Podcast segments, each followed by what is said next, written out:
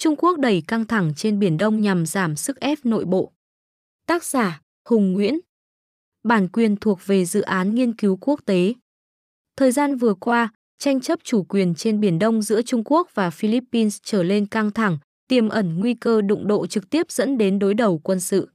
Mới đây nhất, ngày 4 tháng 10, Trung Quốc đã triển khai tàu hải cảnh ngăn chặn quân đội Philippines tiếp tế cho binh lính đồn trú trên bãi cỏ mây. Bằng cách di chuyển cắt mũi tàu tuần tra BRP Sindagan của Philippines ở khoảng cách 4 mét, khiến tàu này buộc phải đảo chiều động cơ để tránh đâm vào tàu Trung Quốc. Trước đó vào ngày 5 tháng 8, tàu hải cảnh Trung Quốc đã tiến hành xịt vòi rồng vào tàu của Philippines để ngăn chặn hoạt động tiếp tế tại đây. Tại địa điểm khác trên Biển Đông là bãi cạn Scarborough, hai bên đã có những cuộc đối đầu gay gắt. Đáng chú ý, ngày 20 tháng 9 Trung Quốc thả dây phao tại bãi cạn Scarborough để ngăn ngư dân Philippines tiến vào khu vực tranh chấp. Năm ngày sau, Philippines đã đáp trả bằng một chiến dịch táo bạo khi một đội thợ lặn của cảnh sát biển Philippines đóng giả làm ngư dân, dùng thuyền gỗ nhỏ bí mật vượt qua được sự giám sát của tàu hải cảnh Trung Quốc để lặn xuống và dùng dao cắt đứt dây phao. Có nhiều lý giải cho việc Trung Quốc chủ động đẩy cao căng thẳng với Philippines trên Biển Đông.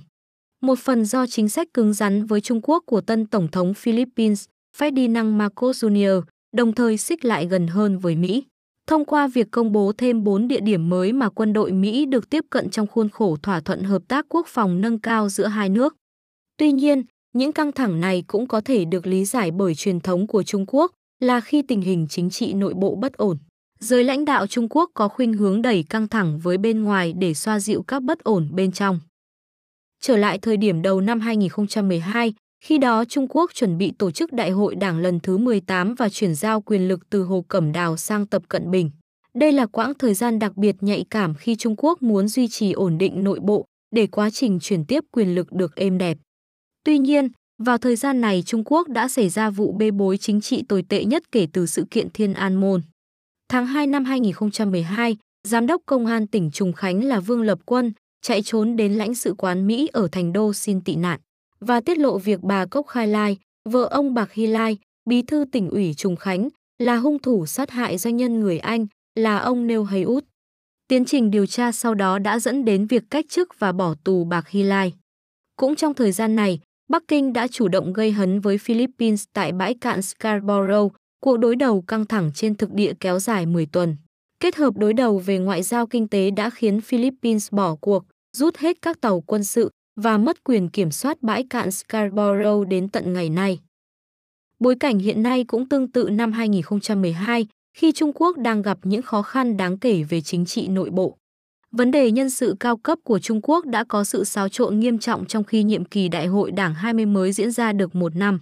Điển hình là việc Trung Quốc cách chức Ngoại trưởng Tần Cương, khiến ông Vương Nghị phải quay trở lại Bộ Ngoại giao. Chỉ đúng 7 tháng sau khi chính Vương Nghị bàn giao lại chức vụ này cho Tần Cương, cho thấy sự bế tắc nhân sự trong ngành ngoại giao Trung Quốc.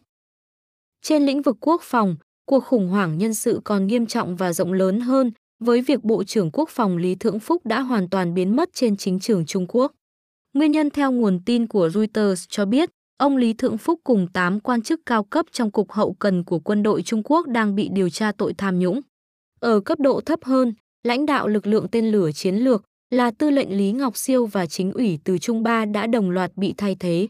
Đáng chú ý, hai nhân vật thay thế hoàn toàn không xuất thân từ lĩnh vực tên lửa. Cụ thể tân tư lệnh Vương Hậu từng là phó tư lệnh Hải quân, còn tân chính ủy từ Tây Thịnh là chính ủy chiến khu miền Nam. Sự thay tướng triệt để này cho thấy sự thiếu tin tưởng của Đảng đối với nội bộ binh chủng tên lửa, một binh chủng chiến lược có nhiệm vụ phụ trách kho tên lửa đạn đạo mang đầu đạn hạt nhân. Ngoài những biến động nhân sự cấp cao nhất trong ngành ngoại giao và quốc phòng, chính phủ Trung Quốc được cho là phải đối mặt với sức ép từ các lãnh đạo cao cấp về hưu.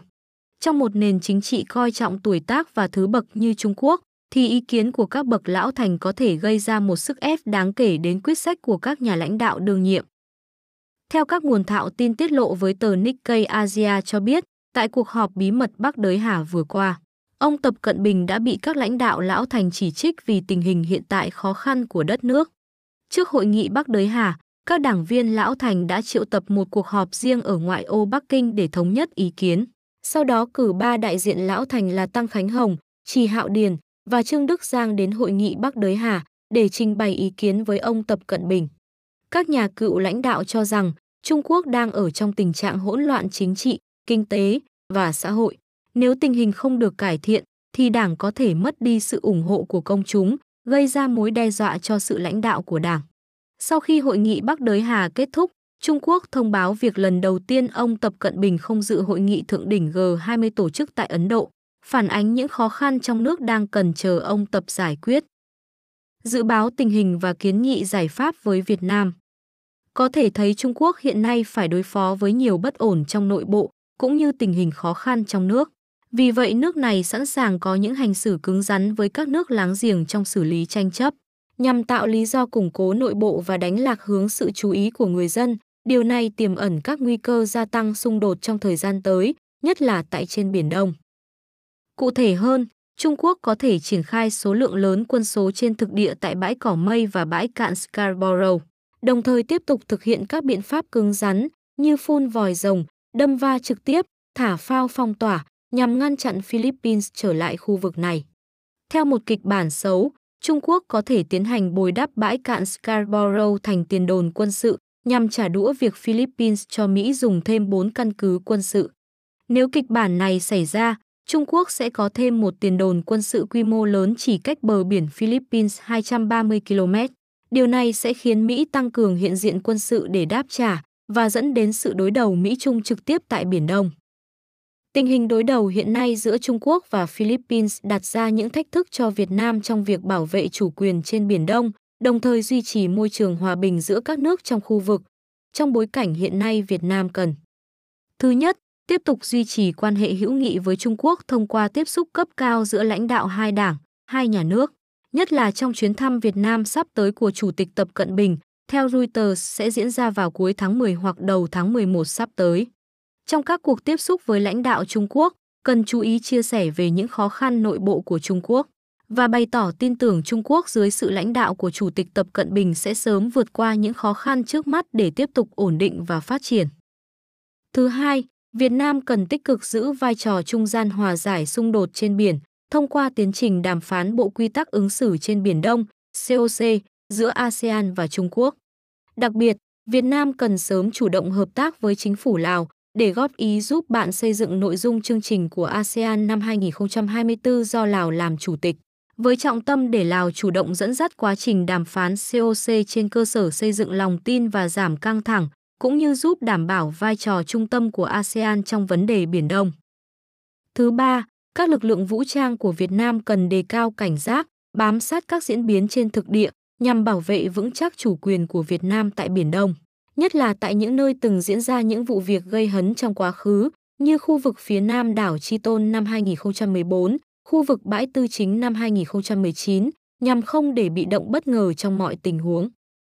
Thứ tư, Việt Nam cần thận trọng trong việc triển khai các dự án thăm dò, khai thác dầu khí tại các khu vực nhạy cảm trên Biển Đông, đồng thời công khai minh bạch các hoạt động giao lưu, hợp tác quân sự, quốc phòng với các nước đối tác, nhằm không tạo cớ để Trung Quốc tiến hành các hoạt động trả đũa hoặc gây hấn trên Biển Đông.